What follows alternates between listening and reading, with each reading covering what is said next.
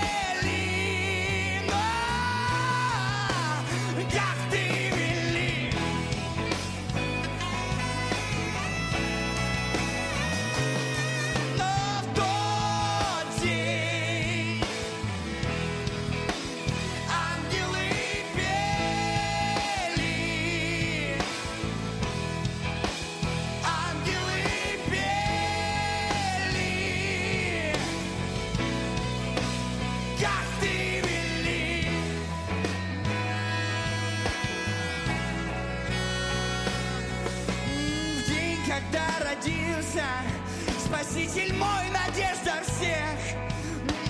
Каждый грешник может сказать: теперь ты мой отец. В день, когда родился Спаситель мой, надежда всех. Каждый грешник может сказать: теперь ты мой отец. Сказать: теперь ты мой отец. Теперь ты мой отец.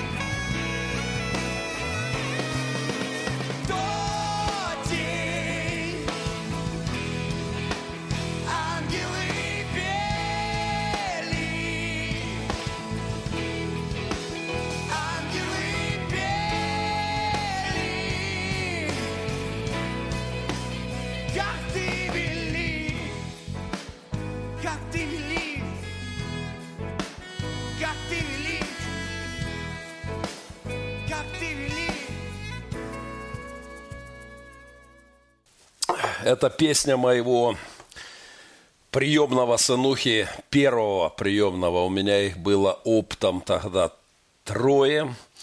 «Бриллиант из подвала» называется фильм об Андрее Дудине, который я всем рекомендую посмотреть. И надеюсь, что прямо сейчас мой помощник в комментарии где-нибудь скинет ссылочку. Но это на потом, на после эфира. А сейчас проект «Махненко.Вью». Это об этом на ТВ не говорят. Это пасторская рефлексия на текущие события. Моя попытка оглядываться и смотреть, и видеть то, что обычно не замечают светские СМИ. В теологический такой аспект, теологическая рефлексия, философская, отчасти даже метафизическая. Главная тема прошедшей недели, конечно, находится в неделе будущей, в неделе рождественской, приближающейся. Рождество вообще первая тема в мировом ньюзрум за всю историю человечества. Так или иначе, я работаю со СМИ на протяжении 2,5 и уже больше даже десятков лет, и я более-менее представляю, как идут процессы вот в этих самых информационных офисах. Сидят журналистики, вялотекущая лента информационная каких-нибудь новостейных агентств, и они высматривают что-то привлекающее, что-то интересное. Время от времени жизнь подбрасывает какие-нибудь сюжетики, и тогда более-менее важное отмечается флажочком, там, системой флажков, что это важно. Иногда ставят там пометочку «интересно». Куда реже бывает молния, ну, не знаю, на этой неделе там умер Юрий Лужков, и все мгновенно бросаются копать материалы на ту или иную тему. Но настоящих новостей, новостей в самом большом смысле этого слова, всегда не хватает. Ну, хотя бы потому, что нет ничего нового, по сути, под солнцем. В той или иной степени все события этого мира – это банальность. И если представить всю историю человечества, сжатую в такую ленту новостейную, то, конечно, главными темами было сотворение мира. Безусловно, супермолнией с пометкой «сверхважно» прошло грехопадение, это влияет на все, что происходит внутри вас и меня, и мы об этом даже не думаем, об этом. Когда вы слышали слово «грехопадение» в очередной раз в новостном потоке?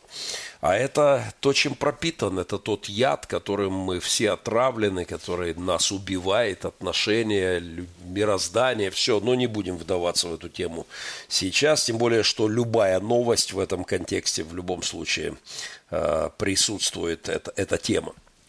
А Рождество, конечно же, затем огромнейшая тема – это Рождество. Начало всех праздников, Спаситель дан нам. Вот это была новость новостей. Да? Это один из отцов сказал. Начало, из отцов церкви, начало всех праздников. Конечно, мои самые искренние поздравления по данному поводу тем, кто живет с открытыми глазами, тем, кто видит, понимает, что мир – это чудо. Чудо Творца, чудо Создателя во всем его проявлении. Мои поздравления тем, кто видит Бога в величии Его творения, воздает Ему славу по мере своей веры. Ну и, конечно, тем, кто радуется, что Спаситель дан нам. И моя молитва, безусловно, за тех, чьи глаза закрыты, оторванные от самого удивительного, шокирующего факта, которым пропитана вся человеческая история, от Бога присутствия в этом мире, повсюду, везде. Мои соболезнования атеистам, я не хочу, чтобы это выглядело обидно, но давайте сразу оговорюсь, я был таковым, такими были многие мои друзья, большинство, практически все когда-то, мои родные, я рос в атеистической семье, поэтому не примите мою аллегорию с коровами в виртуальных атеистических очках за обидную. Я... Во-первых, о себе.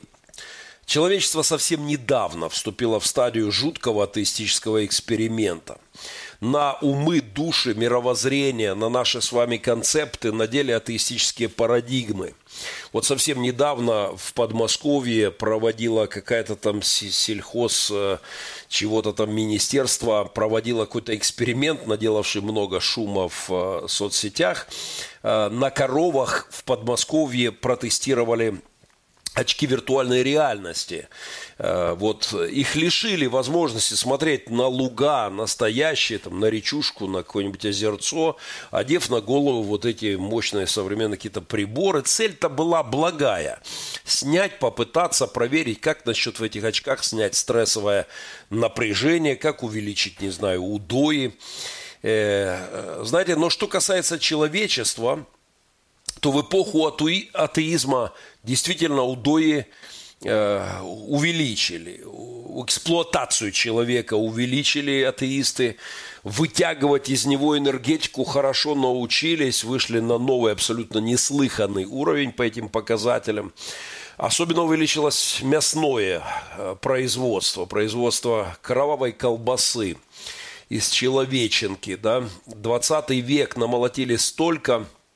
В первом же веке, как только люди согласились и позволили надеть себе массово эту виртуальную безбожную реальность, то тут же намолотили столько крови, как никогда за всю предыдущую историю.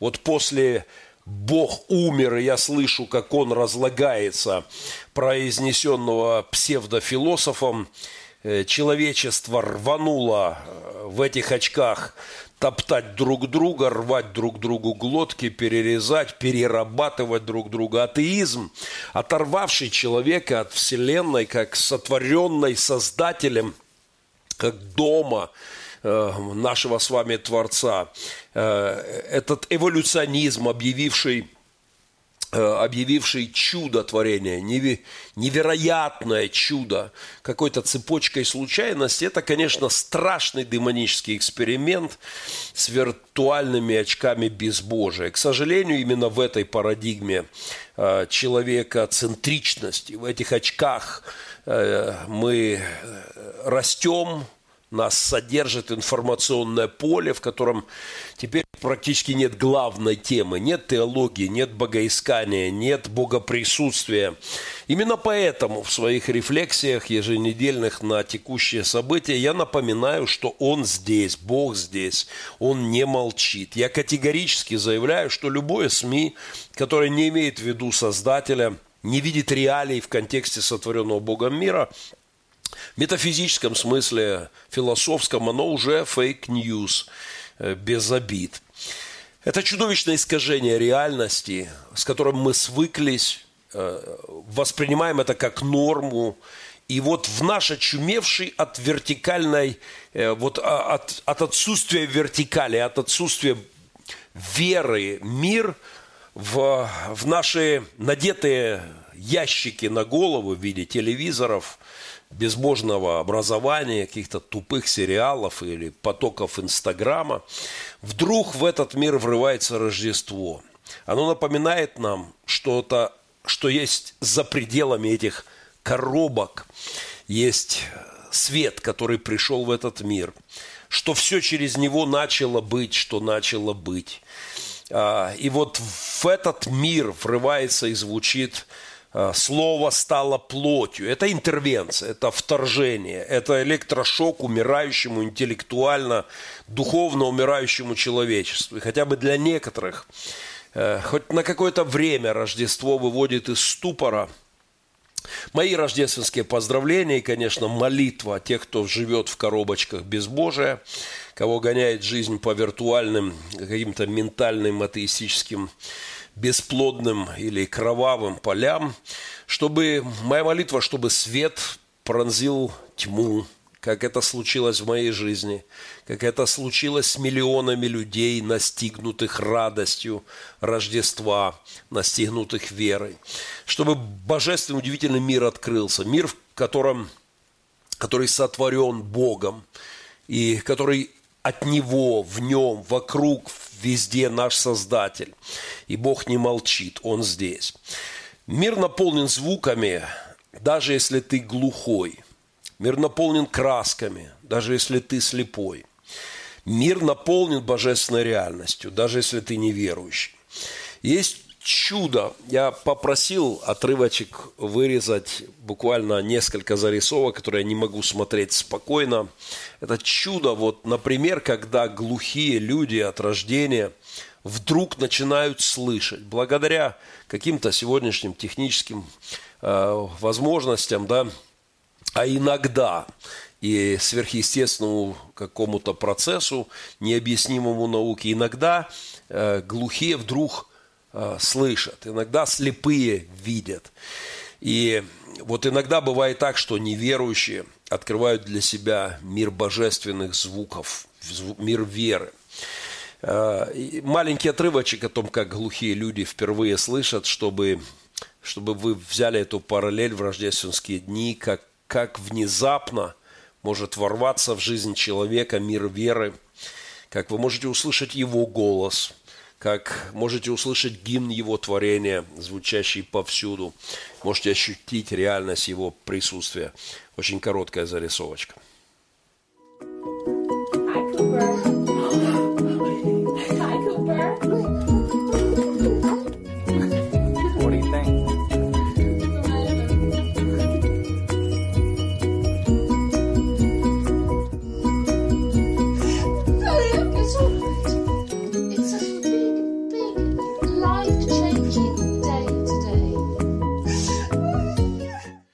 Есть два способа прожить жизнь.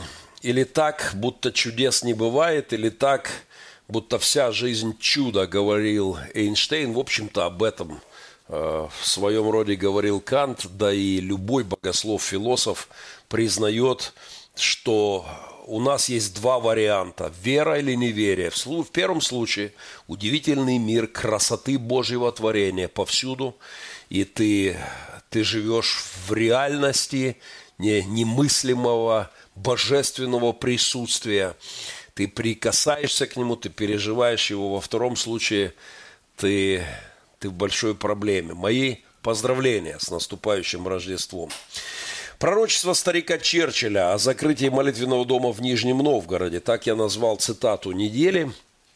Уинстон Черчилль, цитатка, как вы понимаете, не то чтобы первой свежести, но с учетом того, что в России продолжается эпопея с закрытиями церквей, с запретами на богослужение в своих же молитвенных домах, при том, что страна каждый день...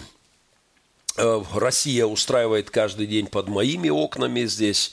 Вот эта цитатка, она актуальна и попалась мне черчиллевская под руку. Не удержался, зацитирую и посвящаю это моим братьям, христианам, которых отнимают сегодня молитвенные дома, запрещают молиться Богу, арестовывают, забирают имущество.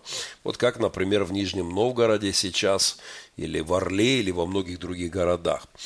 «Трудно ожидать, — говорил Черчилль, — что у русских когда-либо появятся независимые суды.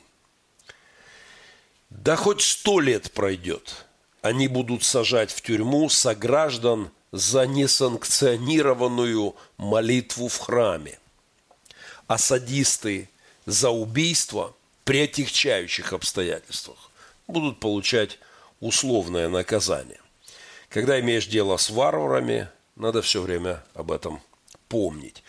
Черчилль, пожалуй, при всей смелости пророческой этой цитаты не мог предвидеть, что даже условные наказания не будут получать многие садисты, будут получать вполне себе медали, высокопоставленные кресла, как сегодня происходит с бандитами в России, в частности, на этой войне. Но согласитесь, пророческая абсолютно вещь. И еще, раз уж мы дорвались до Черчилля, еще одну цитатку. Она сохранилась в виде записи в дневнике некто Мэри Спирс, жена английского бригадного генерала Спирса. 100 лет назад, в 19-м году, написала в своем дневнике. Речь шла о разговорах Черчилля с Ллойд Джорджем по вопросу возможности переговоров с представителями коммунистической России. И вот это я вытащил вдогонку прошедшим переговорам в Париже с Путиным, Макроном, Меркель, Зеленского.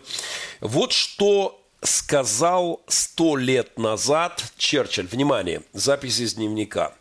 «У моего мужа был долгий разговор с Уинстоном, который сказал, что поссорился с Ллойд Джорджем по поводу России. Кажется, разговор был об идее Ллойд Джорджа пригласить большевиков на Принцевы острова, на переговоры. Читайте, пригласить большевиков, чекистов в Париж или в Елисейский дворец пригласить Путина. Уинстон сказал Ллойд Джорджу, что с таким же успехом можно легализовать гомосексуализм, как и признать большевиков».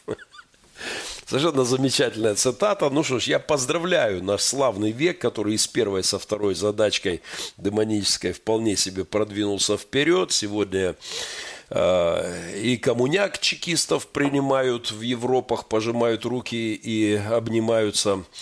И сбочинцев, к которым мы еще вернемся сегодня отдельно в темах, также весьма себе легализуют и приветствуют. В рубрике «Мои любимые москали» сегодня попали коммунисты. Это, конечно, рождественская метафора, чтобы коммунисты попали в мои любимые, но вы сейчас все поймете. Читинские коммунисты обещают приехать в Москву на танке, если Путин не изменит свое отношение к простому русскому народу. Об этом они записали небольшое видеообращение к президенту Владимиру Путину, опубликовали его в своем телеграм-канале буквально на днях. «Владимир Владимирович, если вы не измените свое отношение к простому русскому народу, мы скоро на этом танке победы приедем в Москву», заявил в России коммунист Владимир Курбатов. И я не лишу вас удовольствия полюбоваться этим коротеньким замечательным отрывком. Москвичи, Владимир Владимирович Путин, если вы не измените свое отношение к простому русскому народу, мы скоро на этом танке победы к вам приедем в Москву. Все, с уважением, Владимир. Ну вот, коммунисты собираются, как Аркадий Бабченко, небезызвестный журналист, если вернуться в Москву, собирался на Абрамсе. Недавно я смотрел интервью эмигранта российского писателя, который на вопрос, вернетесь ли вы в Россию, сказал, я, если вернусь, только на бомбардировщике с целью выполнения боевого задания. Я вообще как капеллан добрый, я пастырь, я добрый, я пацифист на практике, хотя многие так не думают по сути своей.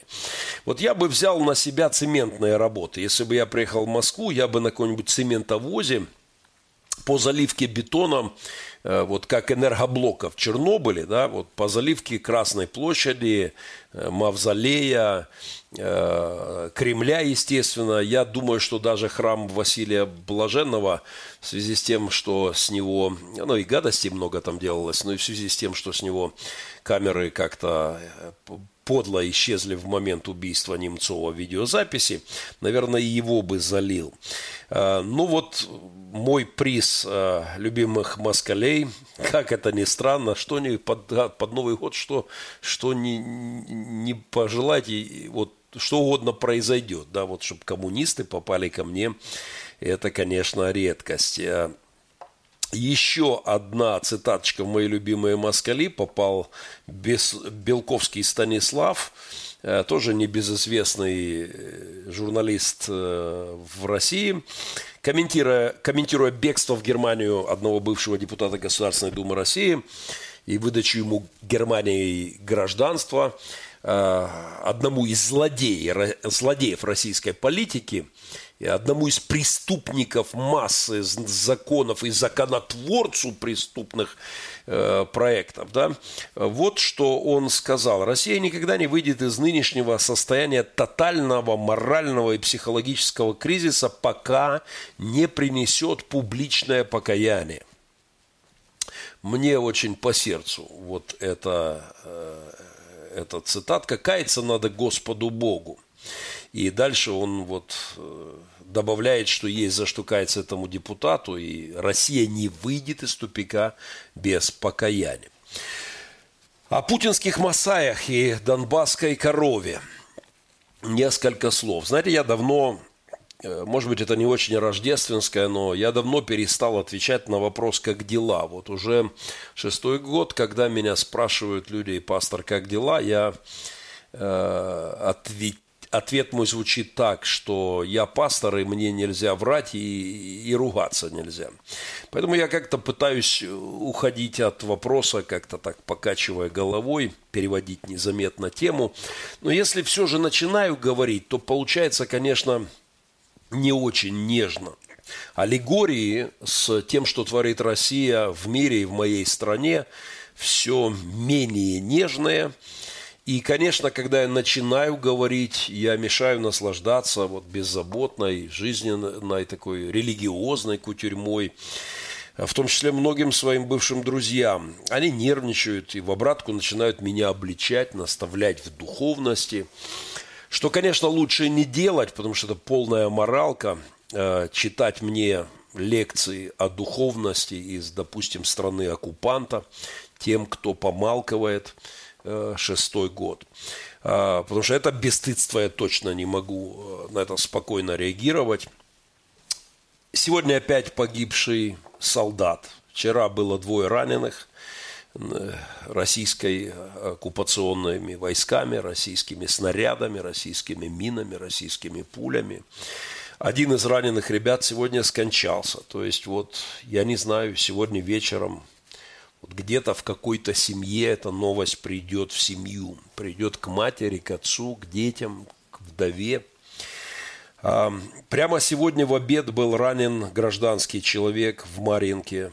Он скончался, его не успели спасти наши медики военные. позавчера, и практически каждый день, шестой год это происходит. И вот позвольте мне провести параллель с моим любимым племенем в Африке, масаи. Они отважные, храбрые люди, но не по этим параметрам они напоминают мне россиян, подлых, омерзительных, лживых, трусливых. Не по этим параметрам. Те, кто пришел с подлой войной братоубийственной в мою страну, напоминают мне масаев. Другой совершенно аллегорический ряд. Эта параллель между российскими оккупантами и африканским племенем вызывает у меня одна ужасная привычка масаев, которая как раз роднит их с путинскими наемниками.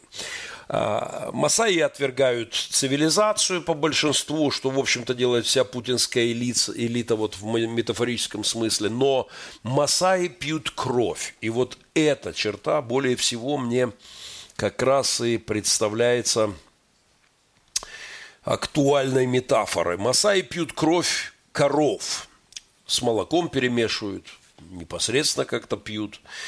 И вот похоже, что русские тоже с молоком матери начинают привыкать пить кровь. Теперь вот особый тренд, там модная такая ресторация, да, на кровь украинцев. При всей моей любви к парнокопытным, к корам, согласитесь, второе пить человеческую кровь в ежедневном режиме куда более страшно. Когда масаи добывают кровь из коровы, они вставляют в вену такую трубочку, трость, и через нее, это, конечно, картина не очень, но шестой год вот такая трубочка из Кремля вставлена в тело Донбасса, моей страны, и декалитры человеческой крови, не коровьей, выпивают кремлевские старцы и требуют, чтобы им подавали вновь и вновь. Я понимаю, что эта картинка к Рождеству смотрится не очень, но настаиваю на то, что под гром хлопушек кто-то в России должен говорить, россиянам должен говорить о том, что не только взрывы хлопушек, но и вполне себе российских мин. Все это у нас здесь в ежедневном режиме. И это неприятная миссия пророческая на мне, как на пасторе, никуда мне от нее не деться. Вот здесь прямо под моими окнами, 100 метров от моего дома, стояло подразделение солдат. Мы только успели познакомиться, совсем немножко что-то помогли, подвезли, там баньку организовали ребятам. Толком даже не успели познакомиться. Несколько хлопцев, 8 человек из этой команды, свернули не туда, когда ехали на фронте, и попали в плен. Тело одного из них, что судьба их неизвестна, тело одного из них недавно было возвращено с вырезанными внутренними органами, абсолютно изуродованное, без всяких объяснений, мол, сам повесился. Тело не опознали родственники. Совершенно жуткая история. Еще раз, я нахожусь в 100 метрах от того места, где эти ребята, солдаты, вот еще недавно находились. Простите, что под Рождество я немножко не очень праздничной темы, но такова жизнь. Небольшая реклама, и мы вернемся в следующую тему.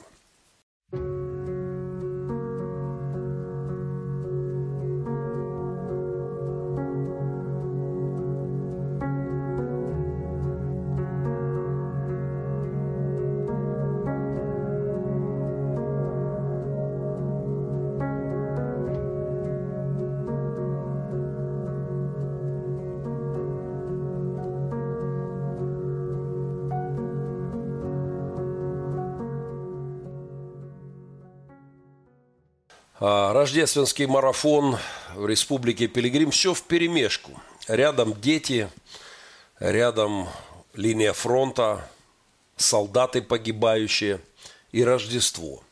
Впрочем, то Рождество, если вы помните библейскую историю, было событием тоже не совсем, мягко говоря, праздничным. Там тоже была кровь, тоже были ироды, были уроды, которые выполняли приказы иродов. В общем-то, ничего в этом плане не изменилось.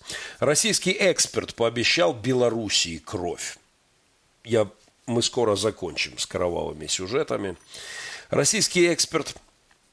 Немножечко еще о России и о крови, да.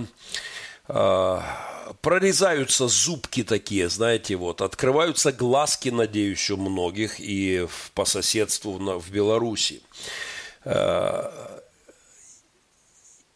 Прошу заметить, это не я кровавый пастор, я о крови, которую льют другие, я кричащий о крови, если хотите, отчасти окровавленный, но кровавыми являются те, кто это творит. Эксперт Института стран СНГ Игорь Шишкин пообещал Беларуси кровавое потрясение в случае, если она откажется от углубленной интеграции с Россией. Пожалуй, вот так, прямо в лоб, и не просто где-то в пивбаре, да, от человека, который, в общем-то, представлял официальные какие-то процессы, так еще не говорили. Свои угрозы Игорь Шишкин высказал 11 декабря во время круглого стола ИА «Регнум» и Института стран СНГ на тему «Итоги переговоров лидеров России и Белоруссии». Цитата. «Во-первых, я считаю, что нужно назвать вещи своими именами. И хватит создавать хорошую мину при плохой игре. Надо признать, что Россия на белорусском направлении сейчас, вот, буквально на днях, открыто совершенно потерпела серьезнейшее поражение», заявил этот эксперт, имея в виду встречи президента России и Белоруссии. Шишкин считает, что поставленная президентами задача не выполнена, а назначенная следующая встреча не принесет никаких результатов. Вот это будет, продолжают статую, это будет вот та самая хорошая мина при плохой игре, чтобы все сохранили лицо, мол, вы нас уже совсем в грязь-то не окунайте, поэтому давайте что-нибудь подпишем, делает вывод российский эксперт. Игорь Шишкин пообещал Белоруссии украинский сценарий и кровавые беспорядки из-за якобы планируемой дерусификации. Ну вот так просто, не хотите углублять с нами отношения, будете умываться кровью. Вот вам масайские нравы, кровопийцы иродов. Продолжение цитаты. «Тот курс, который взял сейчас Лукашенко, стратегически неизбежно ведет к крови в Белоруссии. Вот это нужно открыто говорить. Лукашенко превращается в смертельного врага белорусского народа ради химеры незалежности от России.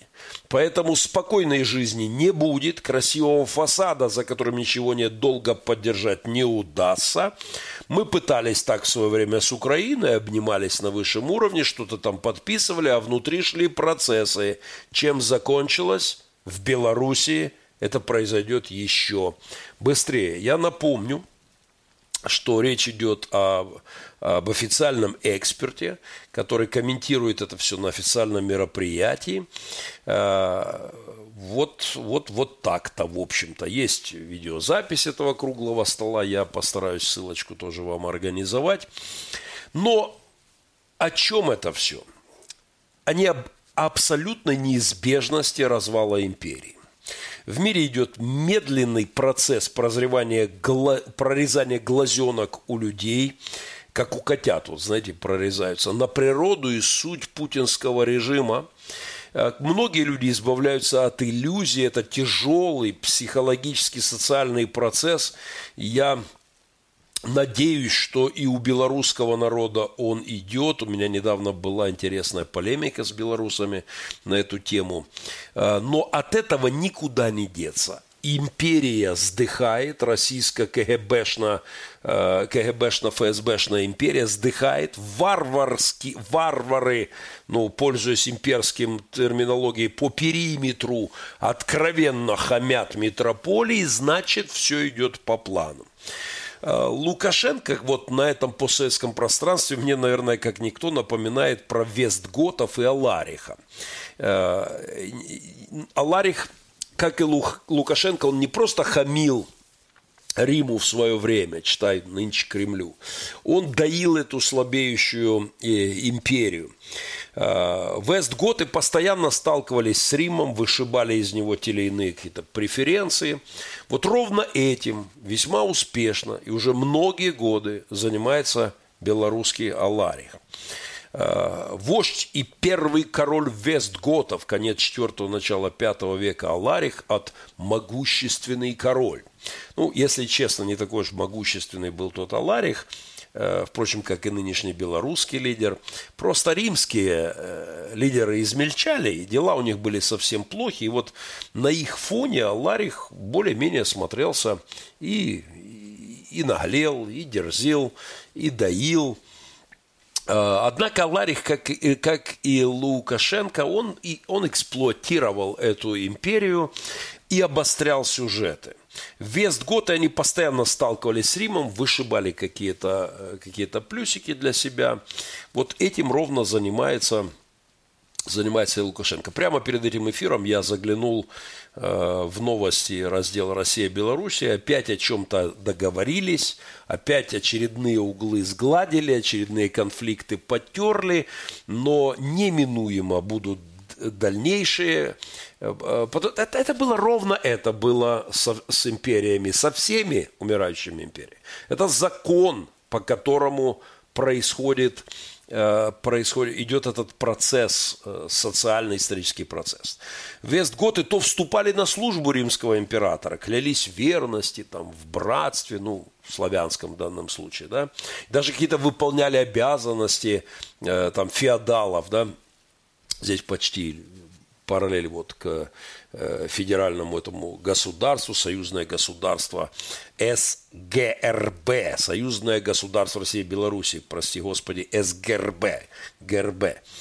Однако Аларихом пренебрегали, всячески подчеркивали его второсортность, он постоянно на императоров обижался и наезжал на Рим с требованием ежегодных дотаций.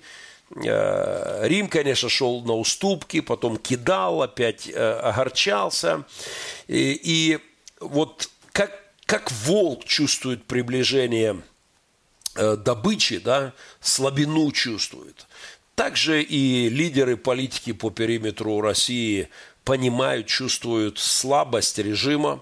И, соответственно, как чеченский лидер прекрасно реализует эту же функцию, стабильно отрезая на антрикоты от этого российского медведя миллиарды и прекрасно за этот счет существуя.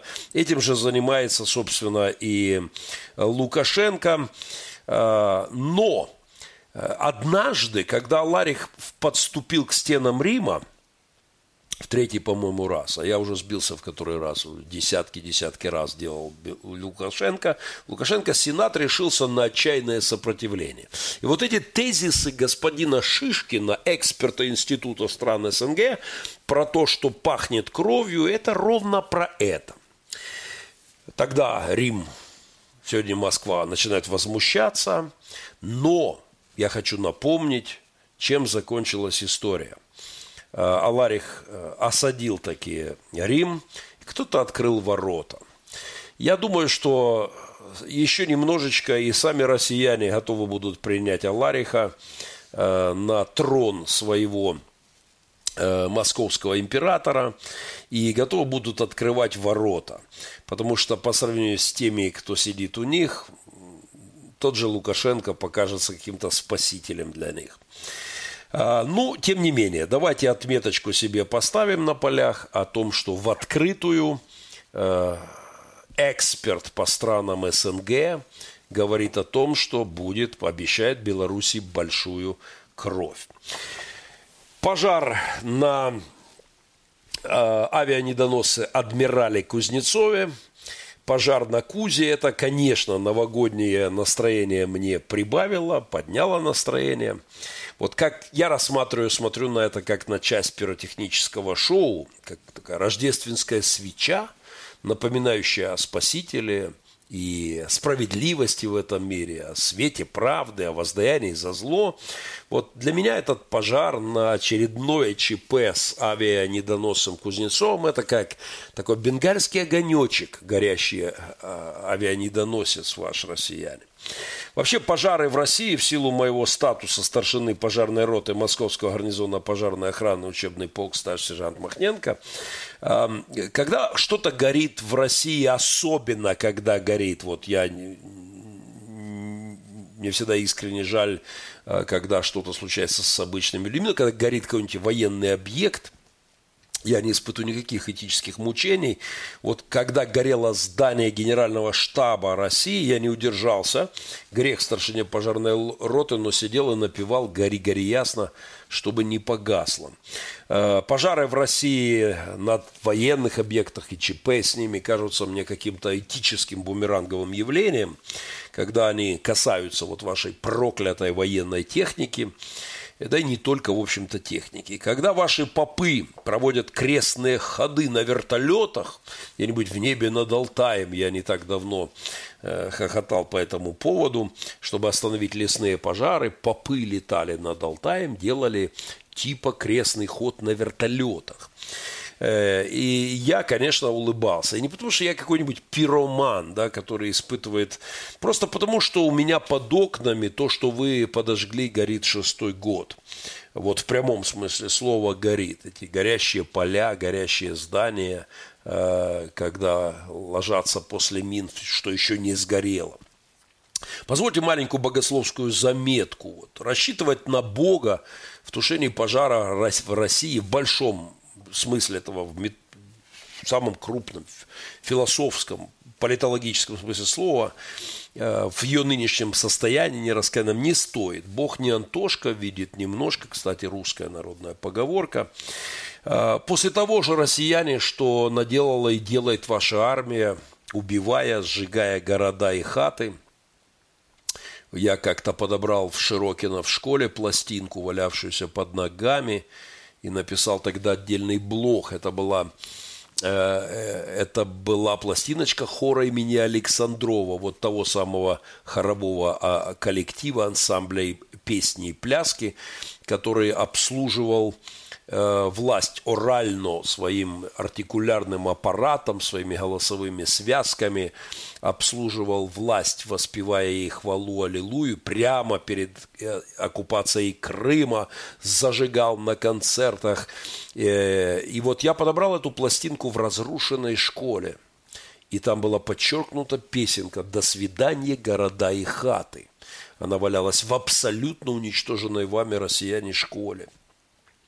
И, конечно, когда ты видишь это, ты понимаешь, что вот не помогут вам крестные ходы на вертолетах, хоть на космических кораблях, потому что рассчитывать на то, что божественное окропление поможет в тушении ваших пожаров, это богословская неграмотность, это святая вода ваших попов будет работать, говорю вам, как пожарный и как теолог, будет работать как сера огненная на Содом и Гоморру. Будет лишь добавлять гнева Божьего в ваши и так сплошные неприятности. У меня в центре города стоит сгоревшая мэрия. На Рождество ее как-то подукрасят, но сгоревшее здание так и стоит. Не так далеко от него, несколько сотен метров, сгоревший, атакованный вами, россияне, 9 мая, в День Победы, штаб полиции. Абсолютно сгоревшее здание, где было пролито много крови. Поэтому ваши пожары, в том числе на Кузнецове, меня абсолютно радуют. Авианедоносец Кузя – это, конечно, явление не техническое, это метафизическое воплощение вашей империи. Относиться к ЧП на нем нужно сугубо с богословскими рефлексиями. И понять природу явлений, происходящих на вашем авианедоносе, можно только если вот с этого бока смотреть. С тех пор, как пару лет назад вы явили миру это чудо, когда ваш авианедоносец дефиле такое делал, по миру под хохот всего цивилизованного человечества. Там как раз в это время, почти в это время, авианосец Карл американский топал куда-то к берегам Северной Кореи. И вот два авианосца сделали такое дефиле. Они прошлись на глазах всего мира почти синхронно. Вот на подиуме морей и океанов, на глазах всего мира повиляли своими железными бедрами адмирал Кузнецов и, соответственно, в Сирию, и Карл Уинсон в сторону Северной Кореи. Вот я не знаю, как на кого, на меня тогда это произвело огромное впечатление, и я тогда посоветовал кремлевским идеологам, что не надо старухи империи, вот если ты старуха скрюченная, то хромая и косая, то не нужно на подиуме к себе внимание привлекать. Не нужно на помост, когда тебе пора на погост. Империи, конечно, надо прятать это все позорище, особенно на фоне красавца Карла Уинсона, где баскетбольные роскошные площадки, лекторные залы, дискотеки и прочие прелести современного авианоса. Но неприятности с пожар на вашем авианосе, это, конечно, потому что вся империя, она уже бумажная такая, да? Вот просто посчитать у вас там не получается. Вот механик-калькулятор пропил, географ глобус, как в одном из ваших фильмов. И к тому же земля, она же собака круглая и вертится, и все сложно посчитать. Я думаю, что вы помните, скорее всего, как хохотал весь мир, когда услышал объяснение российских генералов. Они тогда лупанули ракетами, что-то там не туда полетело. И не сбили они трамповские томагавки в Сирии, и в оправдании они сказали, что трудно траекторию посчитать, потому что земля ведь не просто круглая, но еще же подлюка и вертится. И рыдала, абсолютно уникальная была история. Так что привет вашему авианедоносу. Мне очень нравится, когда вы называете его вашим флагманом, вот, чтобы он ведь совсем один, и он у вас такой домашний ваш, он один.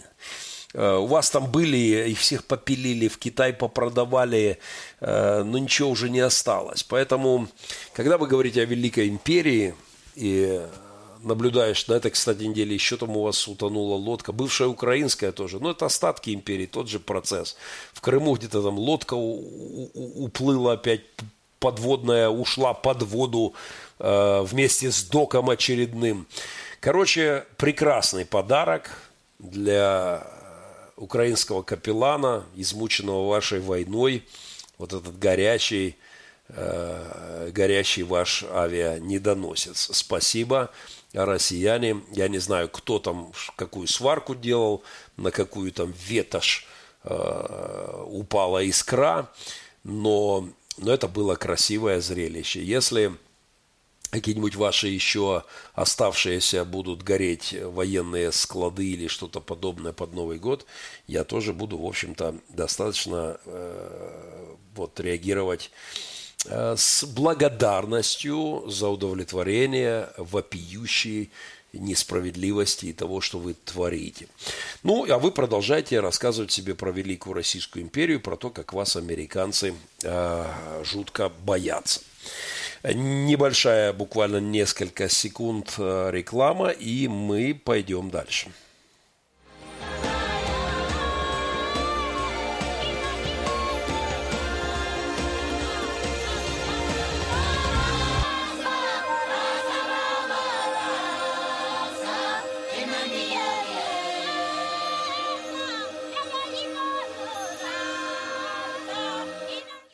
Поздравляю с наступающим Рождеством. Я обязательно доберусь до ваших вопросов. Я их вижу, они вот здесь у меня появляются. Так что мы будем иметь время на общение. Но вот этот очередной приз, книга о Республике Пилигрим и несколько фильмов на этой флешке пойдут к кому-то, кто сделает перепост этого эфира. А победителей предыдущих сразу 3 программ я объявлю в конце этого эфира, уже им отправил сообщение с поздравлениями. На этой неделе мир вспоминал пастора румынского Майдана Ласло Тёкеша, или Тёкеша, неважно. Ровно 30 лет назад, в эти декабрьские дни, румынская милиция в Тимишаре, получила задачу вроде бы пустяковую выселить из квартиры пастора церкви, реформаторского пастора, ему тогда было 37, он жив, здоров, 67 лет, соответственно, ему, в Европарламенте, занимается правозащитной деятельностью все эти годы. Но вот в Тимишаре он своими проповедями, видимо, не читал книжки моего оппонента Алекса Шевченко, выступал за социальную справедливость, вступался за... против режима, обличал скотство режима, диктаторского режима Чаушеску, выступал против тех уродливых псевдореформ, которые они пытались сделать. В общем, была достойная пасторская позиция. И он был с юности активный участник венгерского национального подполья, то есть такой эдакий Бандера. Вот, из пасторской семьи, кстати, кто не помнит, Бандера был из пасторской семьи, из семьи священника, украинского греко-католика, да, представителя Украинской национальной рады Западноукраинской республики. Короче, с этими пасторами и их детьми, как духовными, так и физическими, у диктаторов разных эпох, времен и народов сплошные проблемы. Вот этот пастор, скромный пастор в небольшой церкви, был одним из тех, кто открыто обличал диктатуру, ее издевательство над людьми. Это была большая история, его запугивали, угрожали, создавали проблемы, все бесполезно. Но затем его решили сослать в приход в маленькое село, но он отказался. Задействовали, соответственно, религиозные круги, как-то его переместить куда-то. Его сняли с обеспечения пайком, а в Румынии продовольствие тогда было только по карточкам, но прихожане начали подкармливать пастора. Чтобы заставить пастора Тёкеша уйти со служебной квартиры, ему демонтировали окна. По-моему, как раз уже где-то в ноябре, да? И суд, но пастор оставался в квартире, суд постановил выселить и послали милицию. Вот в это время народ, Божий народ, окружил дом пастора и не давали кольцом, да не давали выселить пастора. Вот это было начало радикальных перемен в Румынии. И на этой неделе об этом вспоминал мир. Когда милиция подошла к дому, в круг был взят дом паствой, которая горой стала за священником. Страной к тому времени уже 24 года правило безумное семейство Чаушеску. Любые протесты подавлялись, расправы, убийства. Критика запрещена, уровень жизни людей продолжал падать, и вроде бы ничего не предвещало таких событий, но ради защиты Тёкеша, пастора Тёкеша, люди вышли на демонстрацию к горкому коммунистической партии с требованием, чтобы власти отменили решение о выселении пастора из квартиры, и чтобы епископ отменил решение о переводе его из Тимишоары. Была суббота, никто не хотел заниматься такой ерундой, никто не отменил это решение. Толпа стояла в центре города, к протестующим начали подтягиваться другие люди. Насколько вы понимаете, с коммуникативными линиями было в то время далеко не так хорошо, как сейчас. Но слухи, и народ все больше собирался, люди поднялись, и вот власти Румынии выставили против демонстрантов милицию, попытались разогнать водометами. Народ захватил водометы и вывел их из строя. Люди, они думали, что разойдутся ночью, но люди как-то устраивались дальше. В конечном итоге они ворвались в здание горкома партии, они стали на морозах собираться. В общем, весь майдановский сюжет в декабре 30 лет назад в Тимишоаре. Затем вечером пришли армейские части, все по тому же стабильному совковскому демоническому сюжету с боевым оружием. По приказу Чаушеску был открыт огонь на поражение, И погибло разные очень цифры, звучат, есть там официально, неофициально. Многие люди погибли, кто-то говорил 70, там было несколько стадий, да, в то время, но начались огромные протесты, они были разгромлены, казалось бы. Но тогда Чаушеску собрал рабочих предприятия и отправили в Тимишару для подавления беспорядков. Ну, местными тамошними бендеровцами тогда, венгерским там этническим населением. Но 18 декабря, когда Тимишара вышла на улицу, люди увидели, что там творила власть, и все предприятия города объявили о забастовке в знак протеста. И, конечно, Чаушеску слушал про то, что все это рука там иностранных шпионов, и как там мандарины наколоты, или что-то у нас, печенюшки из Госдепа, все это там, конечно же, было. Супруга Чаушеску, небезызвестная, также она дала распоряжение уничтожать тела погибших демонстрантов, пытались сжигать, вывозить из города как-то тайком. Но Румыния уже не верила никакой официальной информации. Власть еще думала, что контролирует ситуацию. Ну, а затем была развязка сюжета. Когда Чаушеску вернулся, вылетел экстренно назад в Румынию из своей поездки, собрался все лично исправить. И все это для него было провокациями спецслужб, врагов.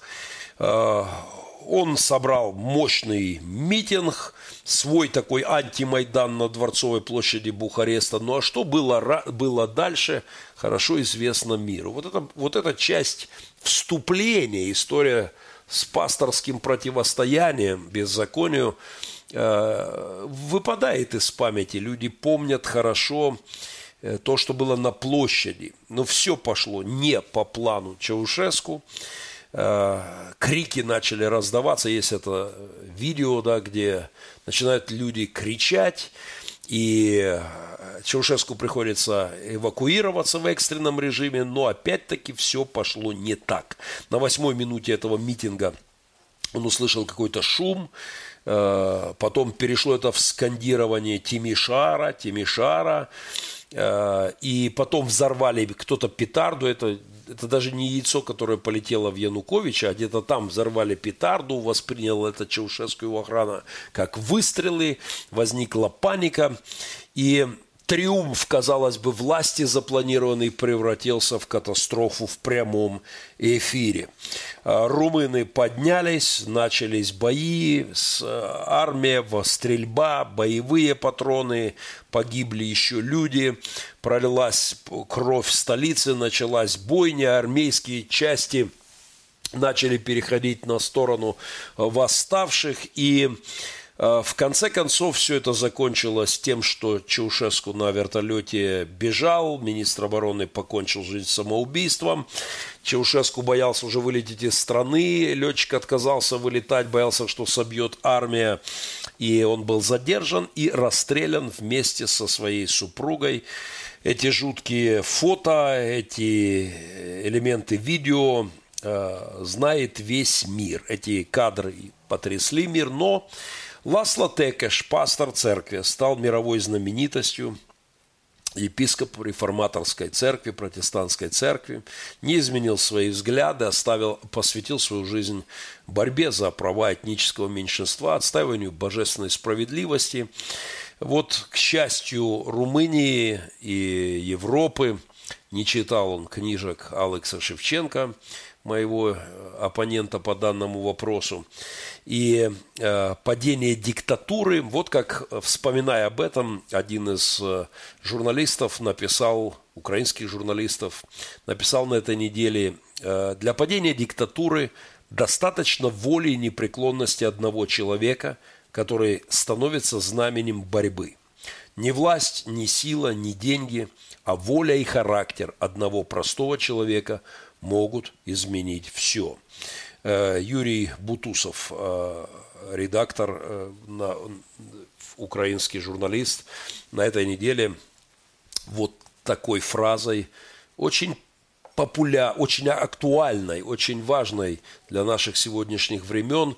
Я дарю эту фразу под Рождество моим российским друзьям, моим братам. Я напоминаю эту фразу моим друзьям в Украине. Считаю, что это очень важная история, которую нам стоит помнить. Респект пастору, здоровья, многих лет жизни. 30 лет назад его позиция, упорство стало одним из источников, спровоцировавших начало освобождения его страны. Ну и на этой неделе у нас в Украине была история, которую мне никак нельзя не откомментировать. И это тоже история, связанная с пасторами, с позицией пасторов в своем обществе. И, конечно, пару слов о том, что было в Киеве, но 20 секунд рекламы, потому что мне надо попить кофе.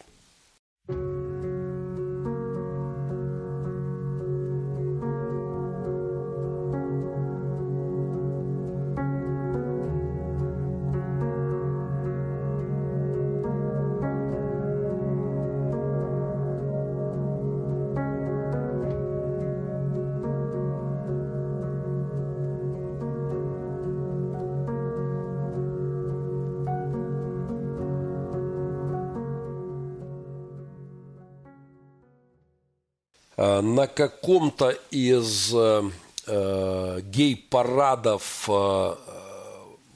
где-то, неважно, в мире проходившем, я видел такое фото, где один мужичок, ну, не знаю, мужичок, не мужичок, шел с таким лозунгом «Уберите свою Библию из моих штанов». И мне запомнилось это... метафора, я подумал, какое все-таки счастье для мира, что Слово Божье мешает этим ребяткам наслаждаться своей распущенностью. Даже они вроде бы имеют свободу делать, что хотят. И даже свободу вот в той или иной степени пропагандировать свои взгляды на жизнь. Но все-таки чувствуют себя дискомфортно. Ему Библия мешает в его штанах, его каким-то процессом. На этой неделе у нас в Украине, в Киеве, была своя тимишара, слава богу, не получившая никаких кровавых продолжений, хотя в тот день, когда украинские христиане вышли под Верховную Раду, там пролилась таки кровь, но, слава богу, не на нашем митинге, было параллельно несколько политических активностей. Вообще мне нравится, что в Украине кипят страсти, и, конечно, очень грустно, что они переходят в такие фазы, когда... дело доходит до грубой силы, но страсти кипят. В Киеве мы проводили пикет под окнами Верховной Рады против беззакона проекта 0931. Я убежден, что именно так его надо называть, беззакона проект, потому что любой закон, который превышает божественные полномочия, автоматически Богом данные права человека, да, автоматически становится беззаконопроектом. Ну, у меня, в общем-то, какой-то такой, я бы сказал, вот как мои сыны говорят, облом с моим криминальным будущим, потому что, по крайней мере, временный облом. Потому что я уже отпроповедовал проповедь под названием «Готовлюсь к преступлению». Уже начал смотреть видео, как входить в камеру первоходу. Мужичок беззубый в России, 25 лет отсидевший, дает свои советы. И 4 миллиона просмотров. Популярная все-таки тема на постсоветском пространстве. Я чувствовал себя в этот день, во время митинга под Верховной Радой. Я себя чувствовал, я не был там физически, хотя...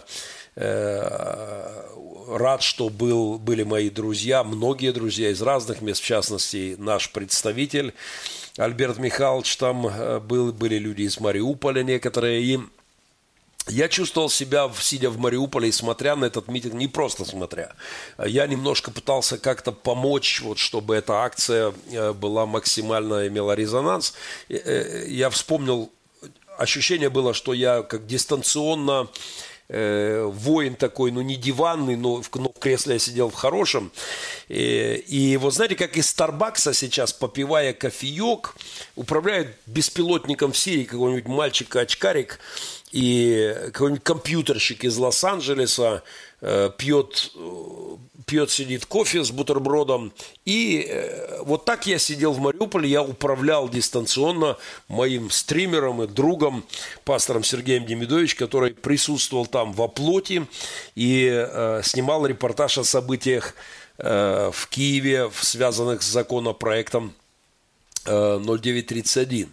Конечно, это была определенная веха в духовной истории Украины. Этот день, хоть и спонтанная в значительной степени, может быть, не очень хорошо подготовленная акция, но к этой акции, к этой позиции, выраженной церковью, вела работа немалого количества семейных активистов в Украине, которые давно наблюдали за этой темой и противостояли натиску, хорошее все-таки украинское слово, сбочинцев, да, вот, извращенцев.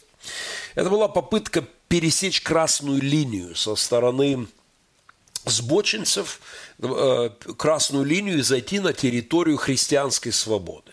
Это была попытка весьма бесцеремонная на законодательном уровне. И реакция христианского сообщества меня очень порадовала.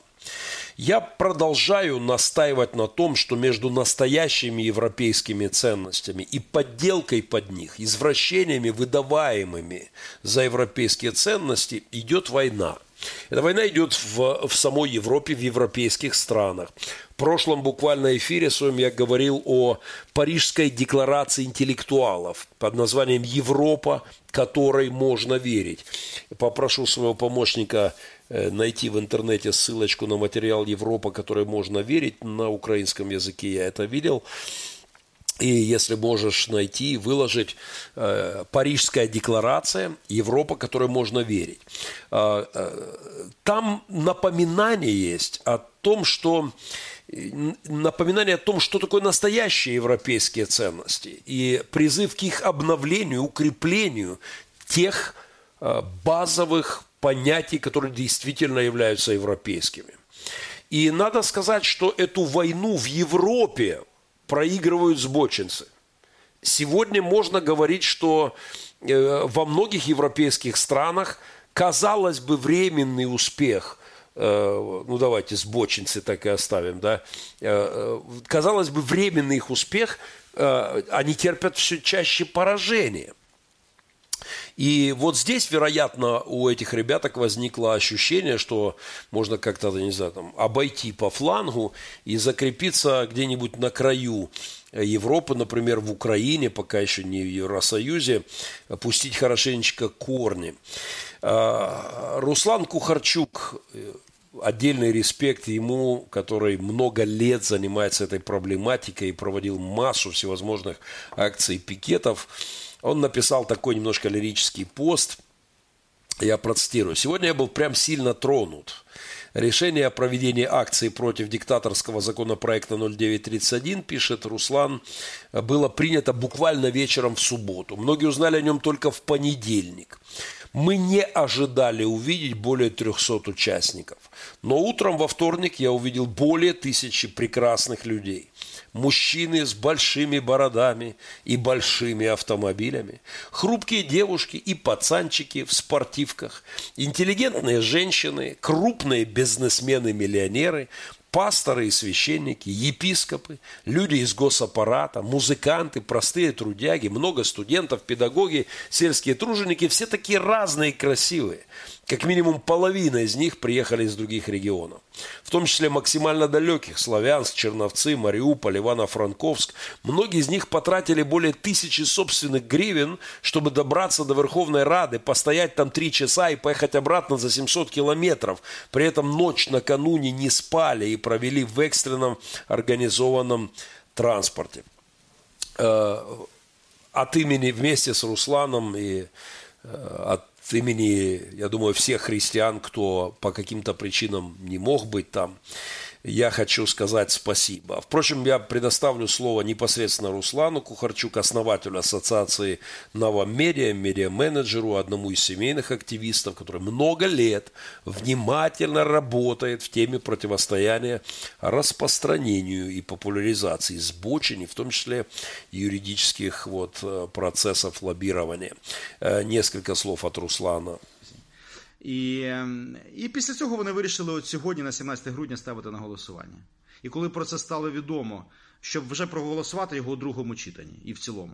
І коли про це стало відомо, буквально в п'ятницю ввечері, в суботу було ухвалено рішення проводити пікет, в понеділок готувалися, в Фейсбуці і в соціальних мережах і всюди величезний галас дійнявся. І просто люди мені кожного дня телефонували про те, що вони виїжджають на Київ, щоб у вівторок блокувати і пікетувати Верховну Раду України. І хочу подякувати всім, хто дуже активну позицію проявив її. Сьогодні, у вівторок, 17 грудня, пройшла дуже багаточисельна вулична акція, мітинг-пікет під назвою «0931. Шлях до диктатури».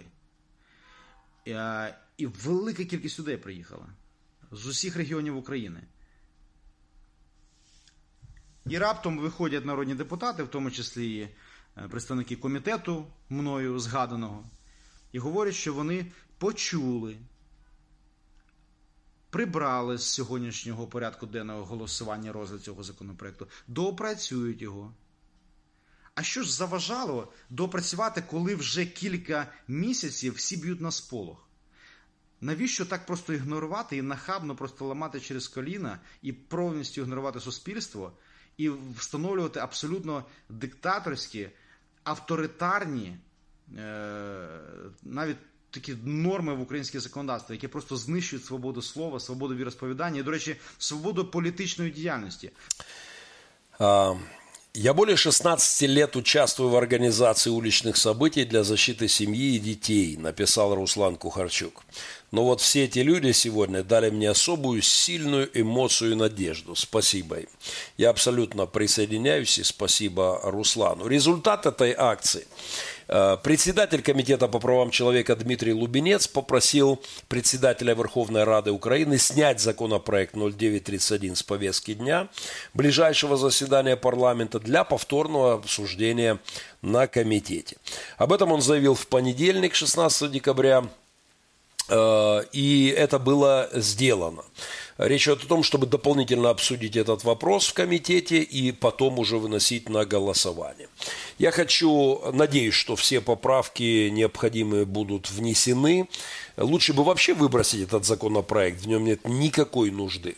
Но как минимум мы будем крайне внимательно смотреть, если его будут продвигать, чтобы были внесены внятные поправки, гарантирующие свободу слова, свободу мнения, свободу религиозного мировоззрения и, безусловно, его озвучивания. Эту свободу мы ни за что никому не отдадим. Я уверен, что в случае необходимости христиане могут удивить политиков в моей стране. Я абсолютно убежден, что мы способны подготовить акции, которые по своим масштабам просто потрясут руководство Украины. Если христиане серьезно подойдут к этому вопросу и будут мотивированы, а этот закон является сверхмотивацией, этот беззаконопроект, то, безусловно, христиане могут собрать и миллионы, 1,5, и 2 под окнами Верховной Рады. И надеюсь, что до этого не дойдет. Нам всем есть чем заниматься. Я хочу сказать спасибо моей дочке, нарисовавшей отличный логотип, ставший одним из основных слоганов на митинге под парламентом Украины. Сотни людей стояли с лозунгом, который мы придумали. Это название одноименной моей проповеди «Готовлюсь к преступлению». Шли по Киеву, к президентской администрации, за что им отдельное спасибо. И я уверен, что если необходимо, если будут пытаться переходить опять красную черту, христиане могут очень серьезно удивить политиков, думающих, что христианство – это что-то так где-то сбоку. Слава богу, что в моей стране многие не читали еретическую книгу Алекса Шевченко, и что не все пастора и епископы исповедуют имперское богословие из символа веры с одним пунктом: начальник всегда прав, и со вторым пунктом, если не прав, смотри пункт первый. Да? Ну, в христианском мире это выглядит вырванной абсолютно фразой «молитесь за царей и начальствующих» и точка. Знаете, буквально рядом с нами в этот день, буквально через час после того, как христиане, проведя мирную свою акцию, пошли ее завершать под окнами президентской администрации, там начались драки, слезоточивые газ, жуткие оскорбления, травмированные, арестованные. На этом фоне христианская акция, она подчеркнуто прилично смотрелась. И, надеюсь, это хороший пример вот для власти, что мы не разрушители по своей природе. Церковь – это действительно миротворец, но не дай Бог властям доводить церковь до проявления агрессии. Мы имеем право, церковь имеет право и обязанность ненавидеть зло. Если власть будет творить зло, она столкнется с божественным гневом в лице христиан. И ни к чему доброму это не приведет, и никому это не надо. Мы не претендуем забирать чью-то свободу, но мы точно не отдадим никому свою. Я бы очень рекомендовал всем ознакомиться с документом. Я хотел его комментировать, но вряд ли по времени успею. Я бы советовал всем почитать материал об отрицательном опыте Европы в сфере противодействия дискриминации. То есть этот законопроект, который пытались у нас внедрить, его нет во многих странах мира такого. Но там, где есть даже его элементы, уже есть негативный опыт. Уже есть истории, когда пытались сбочинцы наступать на свободу христиан, и чем это заканчивалось. Я бы рекомендовал ознакомиться нашим законотворцам, нашим доморощенным либералам, которые западных либералов решили перелибералить, ознакомиться с аналитикой аспиранта Киевского национального университета имени Тараса Шевченко Артура Погориленко. И мне попался его материал, достаточно интересный. Он говорит о том, что нам нужно учитывать не только непосредственно законодательство, но и опыт европейских стран, сложившийся в практике применения подобных тезисов, как были в 0931. Эта практика уже большая, и есть огромный негативный опыт. Для того, чтобы заниматься этой темой, вот пишет этот аспирант, без учета юриста и аспирант, без учета особенностей ментального пространства в Украине и негативного опыта Европы, имплементация принципов европейского права может принести больше вреда, чем пользы. Я с этим абсолютно согласен. Это большой интересный материал, где высказывается критика предоставления полномочий этим широким полномочиям омбудсмену. Вообще что-то неслыханное в этом законопроекте, где предоставляется право омбудсмену чуть ли не единолично вообще врываться в мою свободу. Да, это какой-нибудь озабоченный уполномоченный. Я уже, кстати, сталкивался с абсолютно дурацкими идеями псевдоуполномоченного, который просто нес какую-то ахинею. У меня была достаточно конфликтная ситуация. И этот закон давал какой-то инструмент 1937 года в его руки. И это, безусловно, была разрушительная функция. Я уверен, что она должна уйти из законопроекта, а лучше вместе со всем этим законопроектом. Вы можете посмотреть о том, к чему, в этой статье о том, к чему приводило несовершенное антидискриминационное законодательство в Европе, о том, как оно приводило к преследованиям христиан, в частности, преследованиям по библейским взглядам на сексуальность. И уже есть опыт, негативный опыт, уже есть доклады, вот, например, Международная мониторинговая организация the Observatory on Intolerance and Discrimination Against Christians. Дословно, это обсерватория по вопросам нетерпимости и дискриминации христиан. В отчете за этот год подчеркивает о том, что подобные законотворческие инициативы, они способствовали преследованию христиан в христианской Европе за их взгляды на сексуальность. Правда, в большинстве случаев максимум, что обошлось, это головотяпство, длинные судебные разбирательства, они не дешевые процедуры. Ну, например, в Польше была история, когда издатель отказался изготовить баннер для ЛГБТ, и они подали за нарушение, за свою дискриминацию. Местный суд сказал, что он виноват, но дошло дело уже в 19-м году до Конституционного суда, который отправил куда подальше этих ребяток. Ну, представьте, сколько нерв и сил это все вытрепало, да? Это вот опыт уже свеженький. В Финляндии есть потрясающая история, я недавно ее был в Финляндии, вникал в детали, где на бывшего министра внутренних дел, внимание, за брошюрку 15-летней давности, внимание, просто она в интернете была, где была фраза, что из цитата из Библии «мужчину и женщину сотворил их». Вот за эту фразу нынешний министр внутренних дел, конкурент, подал в суд, и это будет включено в дело. 15-летней давности брошюрка. Абсолютно маразматическое, абсолютно бесперспективное судопроизводство, но подобные законотворческие инициативы превращают в маразм вообще понятие свобода и защита прав. И у меня нет ни малейших сомнений, что госпожа Рясянин, финский бывший министр внутренних дел, легко разберется со всей этой ахинеей, но тем не менее это присутствует. Да, есть уже истории в Англии, где подобные элементы дискриминационного законодательства обернулись опять-таки серьезными разбирательствами, где женщина, внимание, основатель организации по правам трансгендеров обвинила мать, внимание, мать в неправильном обозначении в Твиттере гендера ее дочери.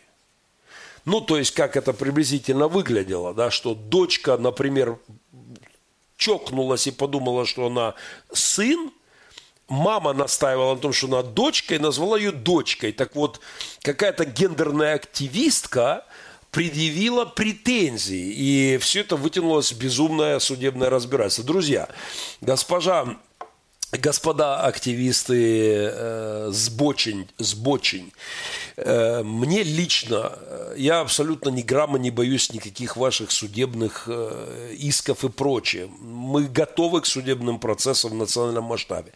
Но я надеюсь, что в моей стране, моему правительству и моим судьям в моей стране, да, есть чем заниматься, кроме как влазить вот в эти абсолютно бесперспективные судебные разбирательства. И я убежден, что моя страна не позволит заткнуть рот церкви никакими законопроектами. Поэтому спасибо еще раз.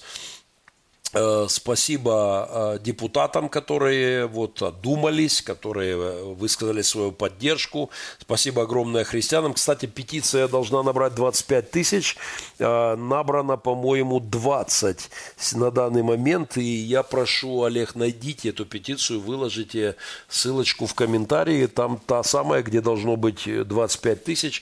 Потому что мы очень... Там сложная система регистрации. Мы вчера на совете пасторов Мариуполя говорили о том, что несколько пасторов не смогли преодолеть технические регистрационные все эти, я не знаю, кто там, господин Зеленский обещал нам державу в смартфоне, вот давайте как-то сделаем все-таки, чтобы петицию мог подписать человек без дополнительного компьютерного образования и без того, чтобы нанимать фирму для подачи, потому что поставить свою электронную подпись, потому что огромное количество людей просто говорит, ну это невозможно подписать.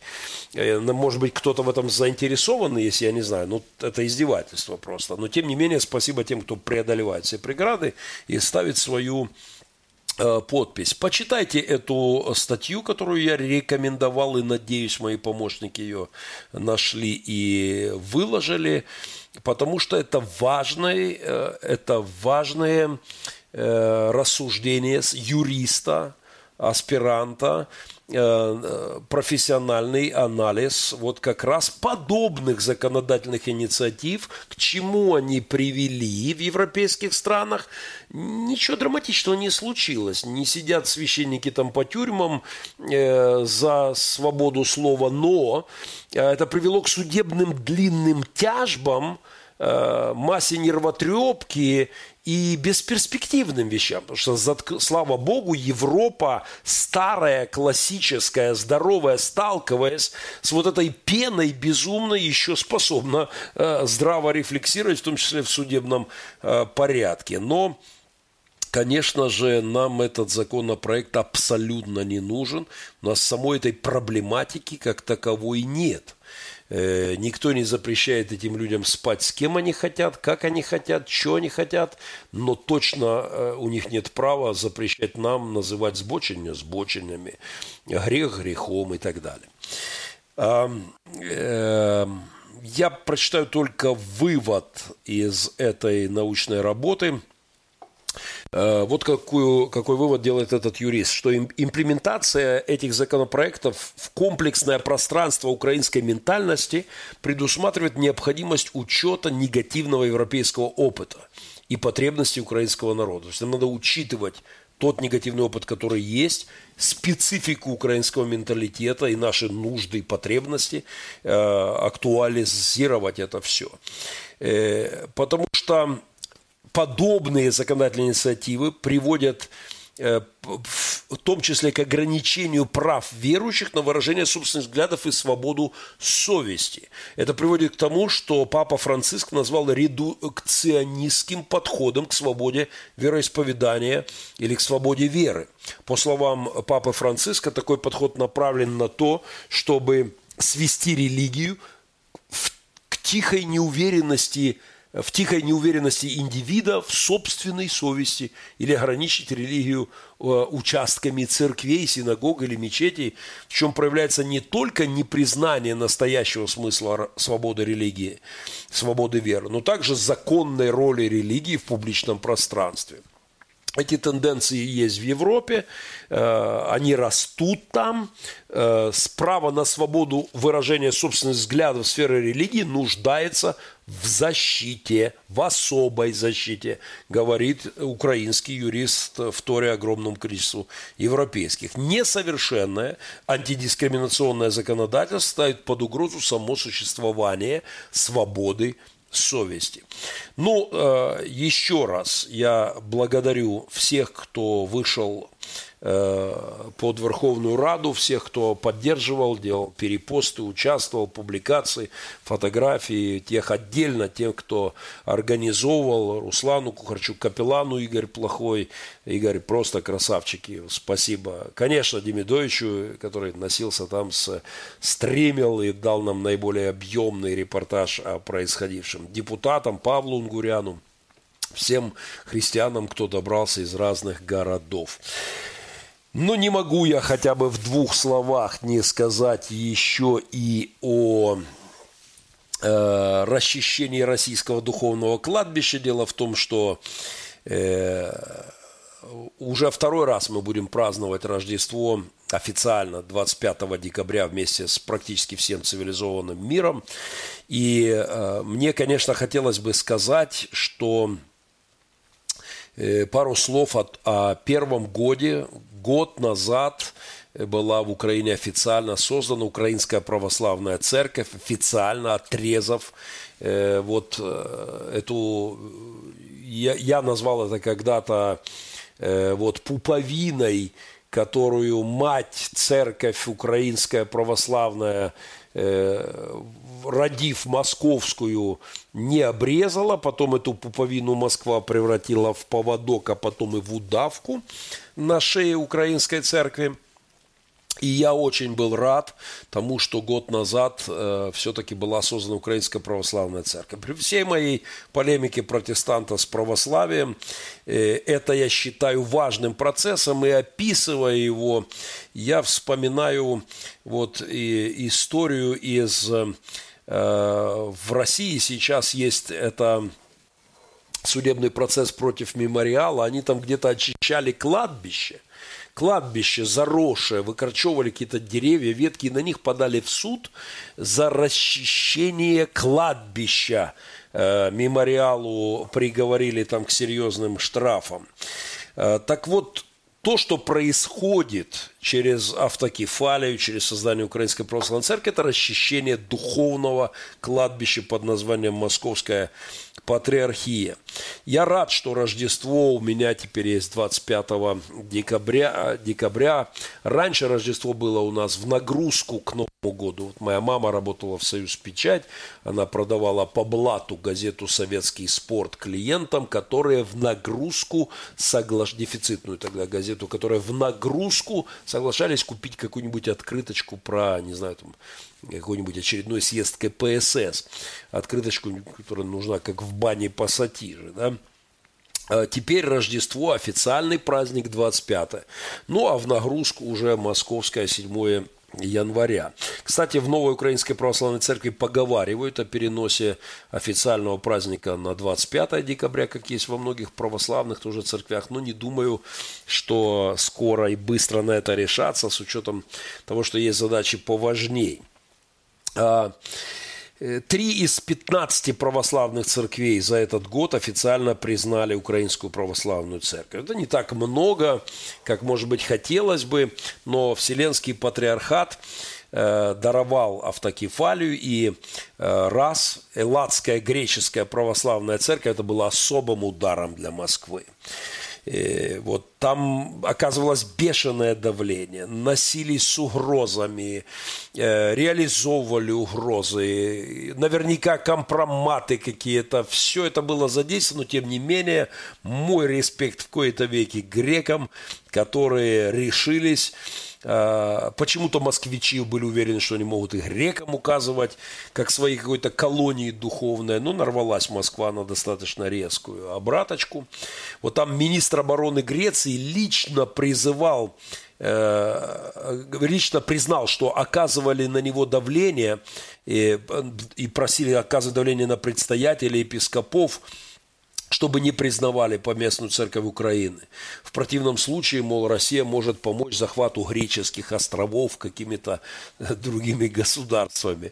То есть абсолютный терроризм Московской церкви по отношению в попытке не допустить утверждения украинского православия, независимого от Москвы.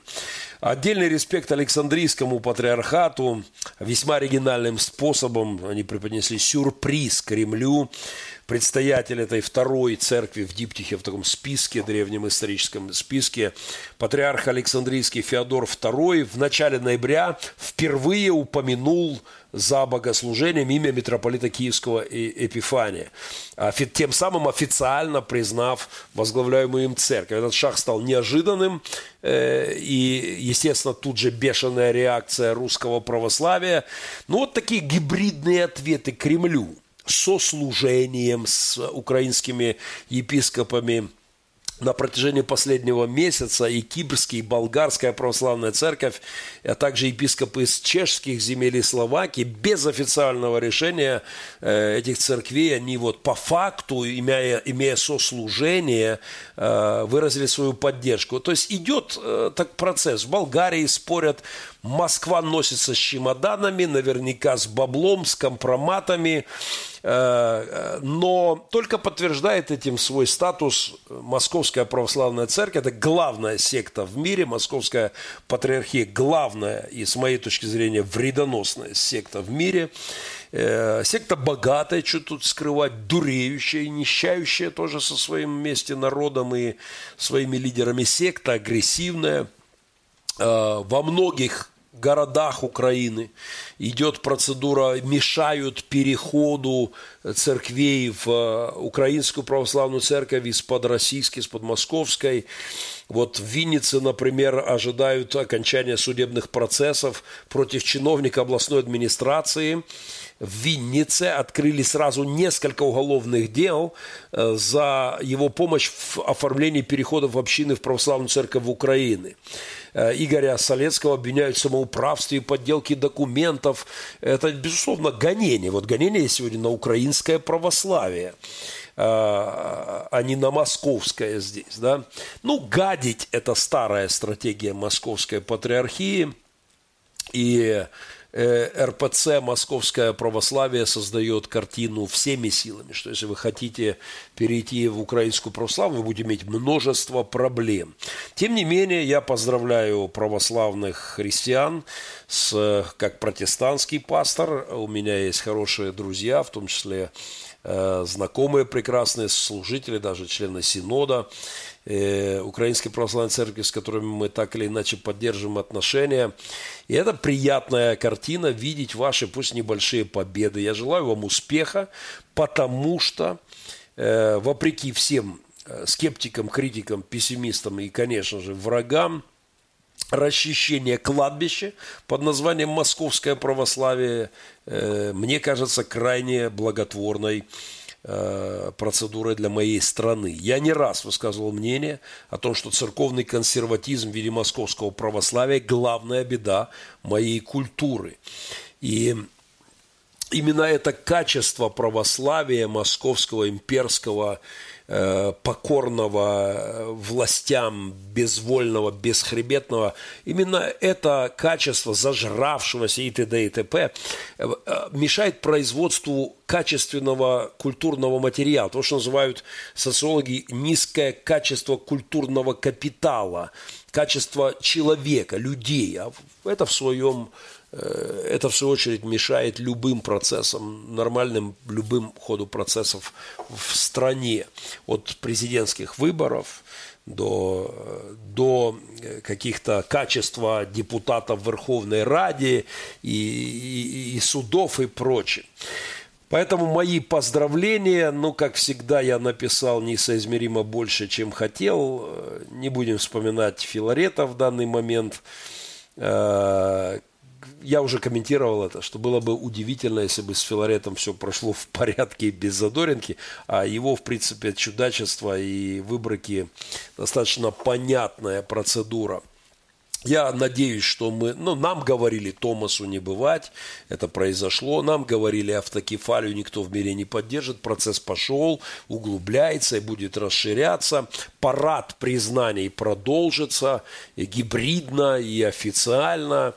Я уверен, придет время, когда и грузинская православная церковь поддержит украинскую. У них там своих проблем куча, опять же, разборки, эти гомосексуальные скандалы жуткие, впрочем, как и в Москве, и повсюду с этими ребятками. Но расчищенное кладбище Пермским мемориалом за духовное... Это такая параллель, это метафора к расчищению духовного кладбища под названием «Московская патриархия». Так что оружие под названием «московские попы», как я их называю, «московские попобоеголовки», вполне себе применяемо в этой войне, очень даже гибридно и прямо. По чистому недоразумению не объединенные с Министерством обороны, хотя они там работают через одного, грушник и ФСБшник. Я думаю, что они Шойгу прямо или косвенно, или непосредственно ФСБ уж там как-то подчиняются. Так что идет уверенная расчистка площадки, и это хорошо. На днях я ехал с солдатами в поезде из Полтавы, и они рассказывали мне о том, что в их за этот год в их небольшом, я так понимаю, поселочке или райцентре 2/3 прихожан спокойненько, плавненько перешли из Московской патриархии в Украинскую православную церковь. Вот так незаметно, потихонечку, не быстро, несмотря на все препятствия, процесс будет продолжаться. Не успел я добраться до чтива недели, оставлю это на закусочку в следующий раз. И я только объявлю сейчас еще призы за 3 программы. Последние за перепосты по жребию получит Светлана Воскресенко из Львова. Я уже написал в личку в Фейсбуке «Спасибо за перепост». Бандера Алекс из Спокена, Вашингтона. Я не подбирал фамилию. Правда, Бандера написано в Фейсбуке. По жребию так попало. Я уж не знаю, Алекс, как в Спокен доставить книгу, но, может быть, есть адрес в Украине, кому-то можно переслать. Ну, или будем уже ждать варианта моего визита в Спокен. И Алексей Колес, наверное, так. Алексей, наверное, Колес. Не вижу в аккаунте откуда. По жеребьевке вам достался приз за перепост программы Махненко.Вью. Это книга и флешечка от нас.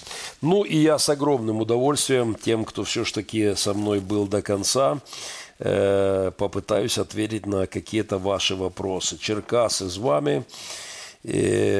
Спасибо, рад очень, спасибо.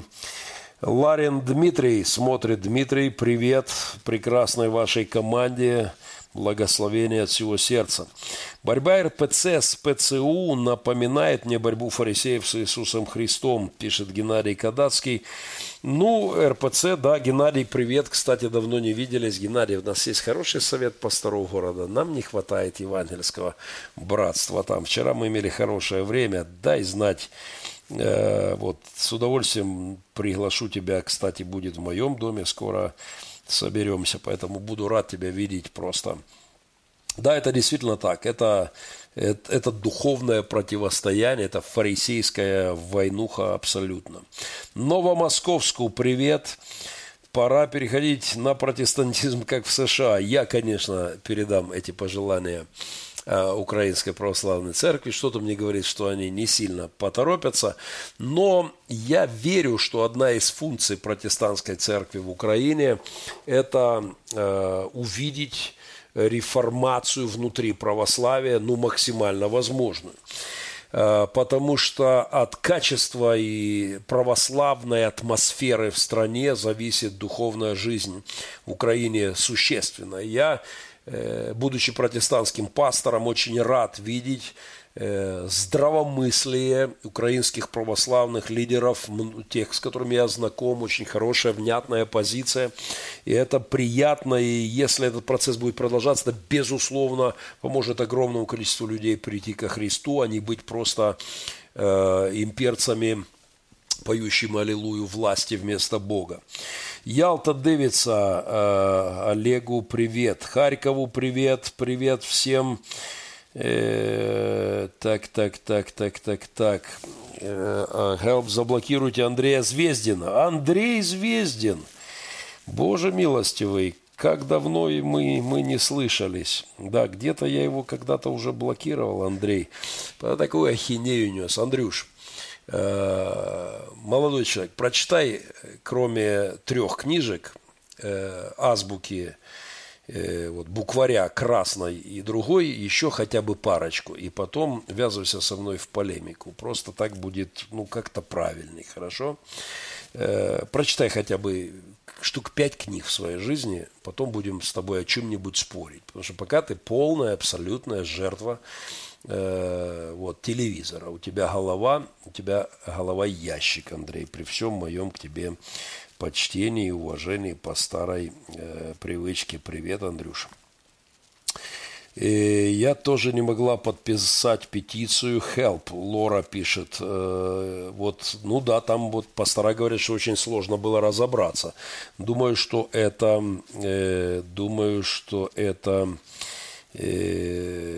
Проблема, может быть, даже специально сделана так, чтобы люди поменьше проявляли активности.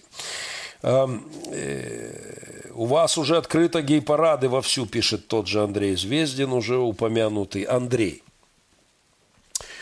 Половина музыкантов, которые песенки тебе крутят по российскому телевидению, половина актеров, почти вся ваша попса вот в этом всем сидит.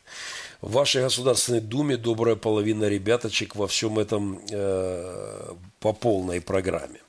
Ну и более развратной страны, чем Россия, в мире сложно найти.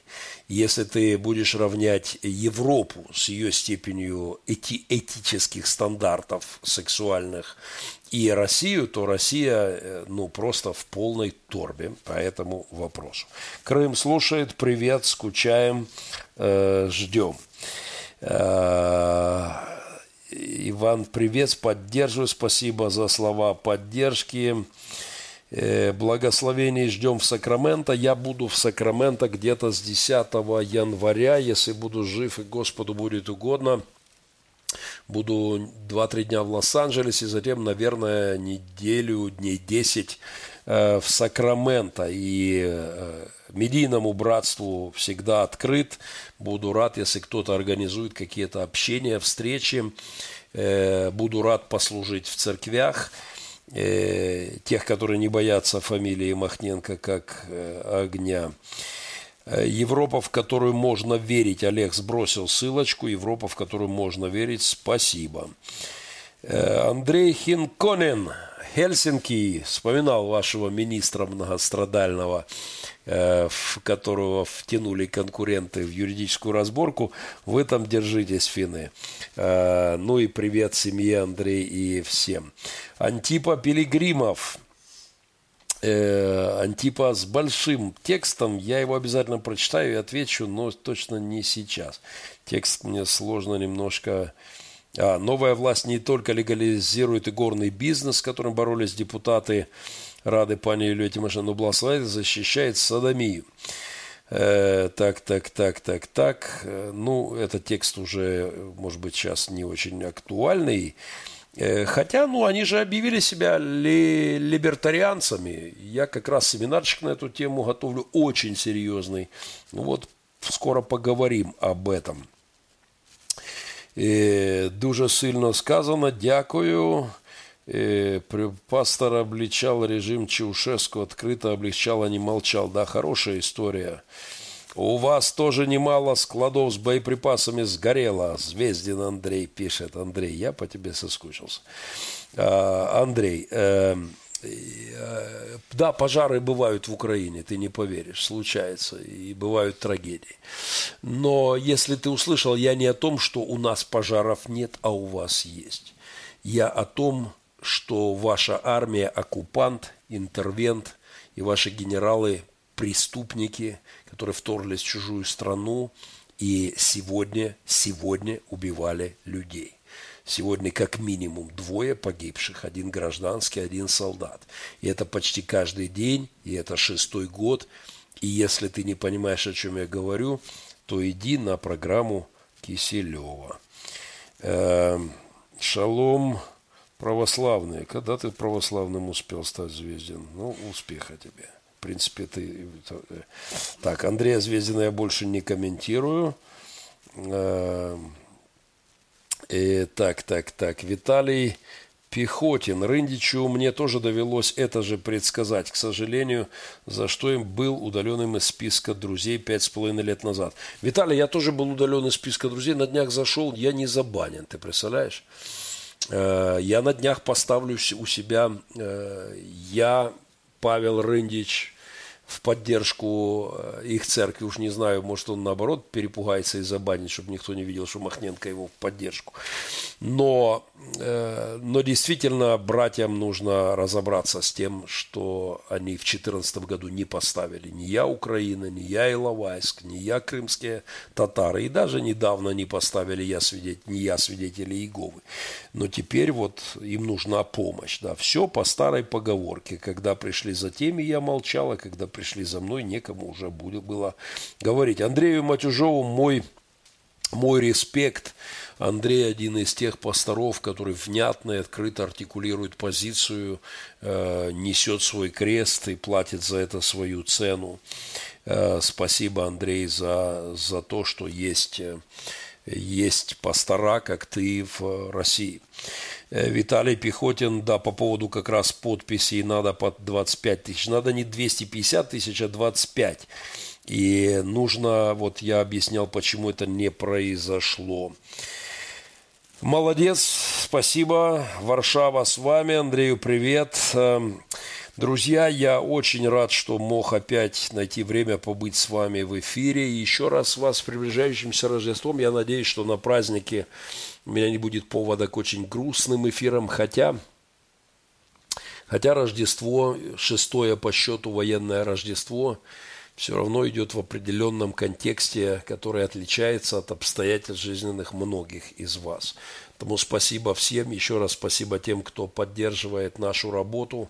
Нам очень нужна финансовая поддержка в эти предпраздничные дни, она будет как особо кстати. И спасибо всем друзьям и партнерам, и спасибо всем, кто не молчит. Питера Новочехова пропустил. Петр, спасибо тебе за твои эфиры, которые мою душу подкрепляют также.